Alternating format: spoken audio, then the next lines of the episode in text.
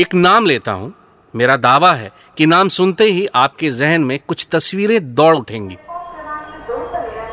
बंबई नजर आ जाएगा, local train की आवाज कान में गूंज उठेगी और शायद मुंह में पानी भी आ जाए। लूं? पक्का? तो फिर आंखें बंद कीजिए और मेरे साथ चल पड़िए आज के रेड पॉडकास्ट के फूड ट्रेल्स विद हेम के एपिसोड, या यूं कहूं कि इतिहास के एक और सफर पर। और आज कहानी सुनाऊंगा पाव भाजी की। बिना कुछ कहे, बिना कुछ बताए आपने पाव भाजी का नाम सुनते ही मुंबई को याद कर लिया। ये होती है ब्रांडिंग और रिकॉल की ऐसी छाप कि सच में मुंबई को पाव भाजी से अलग करना नामुमकिन है। लेकिन ये एक ऐसा डिश है जिसका जन्म तो मुंबई में हुआ, लेकिन इसका रिश्ता सीधा अमेरिका से है।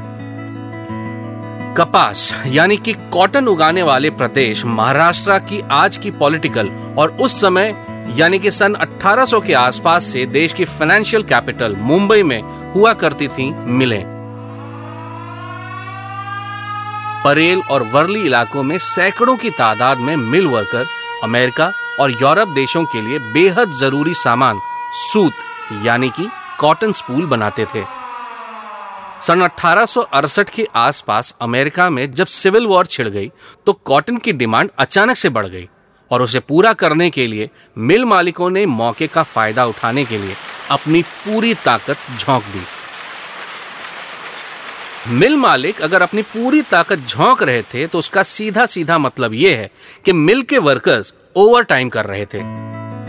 ओवर टाइम के पैसे नॉर्मल टाइम से ज्यादा होते हैं और इसीलिए मामला सही चल रहा था। सब खुश थे, बाजार में आई तेजी से सभी को फायदा हो रहा था। लेकिन इस होड़ में एक बहुत ही मामूली लेकिन बड़ी ही क्रिटिकल सिचुएशन क्रिएट होने लगी। मिल मजदूर काम करके मिलों से लेट निकलते, घर देर से पहुंचते और अक्सर इस बदले हुए रूटीन के कारण उनके घरों में कलह होने लगी। दिन रात बच्चों को संभालने, उनको पढ़ाने लिखाने और घर का सारा काम निपटाने के बाद उनकी बीवियों के पास इतनी ताकत रह कहां जाती थी कि अब रात को उठें और खाना बनाएं।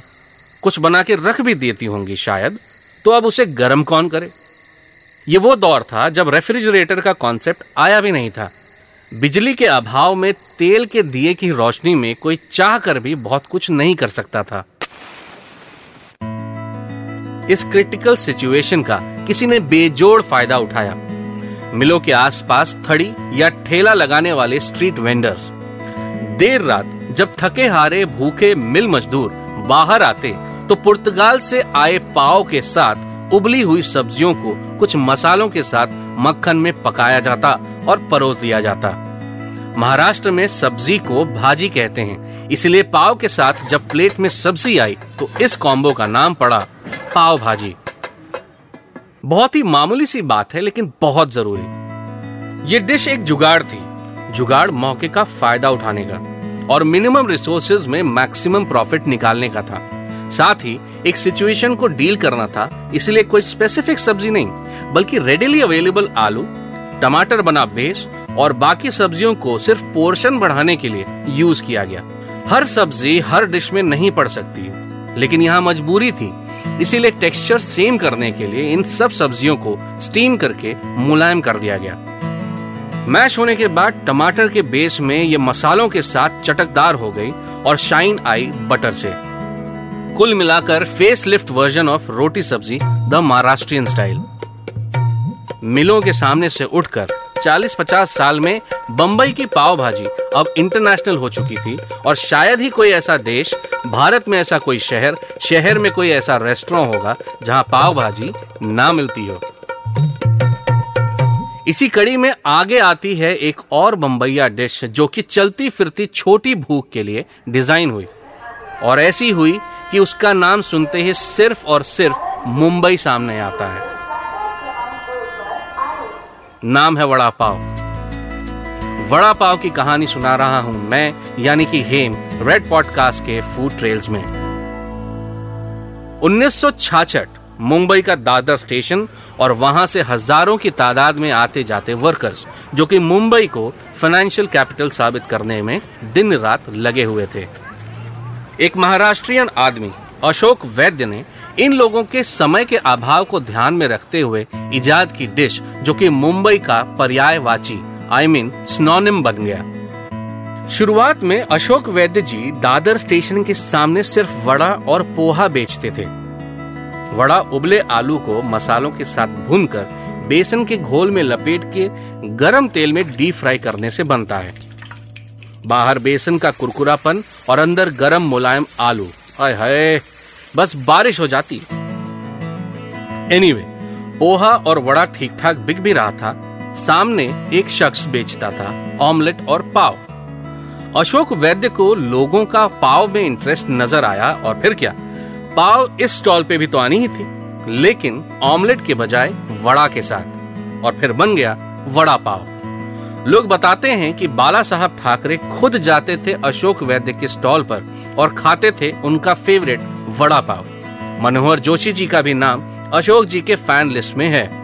बाला साहब की साफ हिदायत थी कि बीएमसी का कोई भी कर्मचारी अशोक वैद्य को डिस्टर्ब ना करे।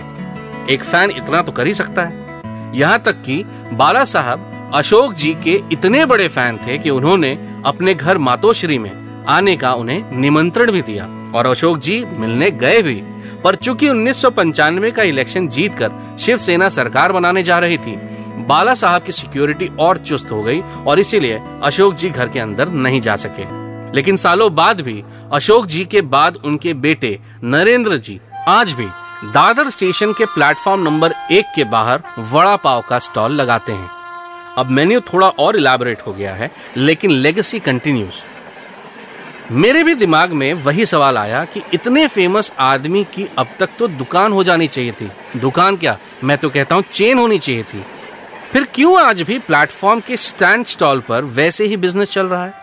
जिसका जवाब तो मेरे पास नहीं, लेकिन इतना जरूर कहूंगा सब ऊपर वाले की मर्जी है, सब उसी का खेल। कभी मौका लगे तो घूम आइएगा दादर स्टेशन तक। प्लेटफॉर्म नंबर 1 पर ही मिलेंगे नरेंद्र जी। वड़ा पाव खाइएगा और मुझे टैग करके बताइएगा। मेरा इंस्टाग्राम हैंडल है @हेमुहैना। रेड पॉडकास्ट सुन रहे हैं आप फूड ट्रेल्स विद हेम में। अब कहानी मिसल पाव की। इस एपिसोड में 3 देश और सब में कॉमन हमारा पाव। मिसल पाव पूरे देश भर में तो उतना पॉपुलर नहीं, लेकिन महाराष्ट्र, जहां खाना थोड़ा तीखा खाया जाता है, वहीं के शहर नासिक और अहमदनगर के आसपास जन्म हुआ मिसल पाव का। सफेद मटर और अंकुरित दालों को कुछ मसालों के साथ पानी में पका के ऑलमोस्ट छोले की तरह बनाया जाता है।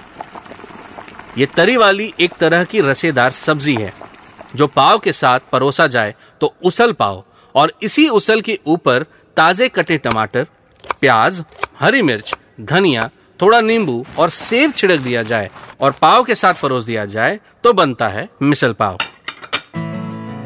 वैसे मिसल के भी 3 प्रकार हैं, काला रस्सा, लाल रस्सा और हिरवा रस्सा। करी को मराठी इलाकों में रसा कहा जाता है और नाम से आपको पता चल ही गया होगा कि 3 नाम 3 अलग अलग रंगों के कारण पड़े। लेकिन इन रंगों का मिसल बनाने के लिए कोई आर्टिफिशियल कलर इस्तेमाल नहीं होता, बल्कि सिर्फ दालों के कॉम्बिनेशन से कलर डिसाइड होता है। जब पाव भाजी, वड़ा पाव और मिसल पाव की बात हो रही हो तो पाव से ही बनने वाली शुद्ध गुजराती बर्गर दाबेली को हम कैसे भूल जाएं? भारत के स्ट्रीट फूड सीन में पाव का इतना ज्यादा पेनिट्रेशन हुआ कि महाराष्ट्र से सटे हुए गुजरात तक इसका पहुंचना बड़ा ही ऑब्वियस हो जाता है। बम्बई ओरिजिनली एक मछुआरों का गांव, अपने नेचुरल लैंडस्केप के कारण एक परफेक्ट नेचुरल बंदरगाह यानी कि पोर्ट बना, जिसके कारण वहां से ट्रेड शुरू हुआ। ट्रेड ने बिजनेस को बूम दिया, बिजनेस हाउसेस ने प्रोसेसिंग प्लांट्स और मैन्युफैक्चरिंग में एक्सपेंशन किया और साथ लाए डिमांड ढेर सारे वर्कर्स की, जिनकी पूर्ति की आस पड़ोस के राज्यों से आए लोगों ने। महाराष्ट्र में गुजरात का बहुत ज्यादा इन्फ्लुएंस है। अपने आप में समृद्ध ये प्रांत यानी कि स्टेट उन पहले राज्यों में से था जिनके पास साधन और संसाधन दोनों थे मुंबई में रहने, सस्टेन करने और अपना बिजनेस चलाने के। फिर क्या, गुजरात से आए सेठों ने फैक्ट्रियां लगानी शुरू की और फिर लोगों का महाराष्ट्र और गुजरात के बीच आना जाना बढ़ा। इन्फ्लुएंस कपड़ों पर, लाइफस्टाइल पर और फिर खाने पर भी दिखा। और इसीलिए जब एक तरफ 1960 के आसपास वड़ा पाव और पाव भाजी जन्म ले रहे थे, सेम इन्फ्लुएंस ने गुजरात के मांडवी इलाके में जन्म दिया दाबेली को। कच्छ के मांडवी इलाके में रहने वाले केशव जी को उस समय अंदाजा भी नहीं था कि उनका बनाया हुआ ये स्ट्रीट फूड इतना पॉपुलर हो जाएगा कि पूरा स्टेट इसे खाने लगेगा और उसके बाद नॉर्थ इंडिया के मैक्सिमम एरिया में भी ये पॉपुलर हो जाएगी। दाबेली का सीधा सीधा मतलब होता है जिसे दबाकर बनाया जाए। मैश्ड आलू को मसालों के साथ भूनने के बाद उनको सिके हुए पाव के बीच में दबाकर लेयर लगाई जाती है, फिर उसमें लगाई जाती है हरी चटनी और इमली की चटनी की एक परत, फिर थोड़े से अनारदाने और बगल में आलू पर सेव की एक परत। अब घी में इसे दोनों तरफ से सेक लिया जाता है और बड़े मौज से खाया जाता है। दाबेली मध्य प्रदेश और छत्तीसगढ़ में भी काफी पॉपुलर है। पुर्तगाल के पाव ने हमारे खाने पर इतनी गहरी छाप छोड़ी कि उसे अब मिटा पाना नामुमकिन है। तो इस एपिसोड में पाव की कहानी पर लगाते हैं विराम और मिलते हैं एक और कहानी में किसी और नायाब डिश की। रेड पॉडकास्ट का फूड ट्रेल सुन रहे थे आप मेरे यानी हेम के साथ। This podcast was written and narrated by Hem and was produced by Alok Mishra.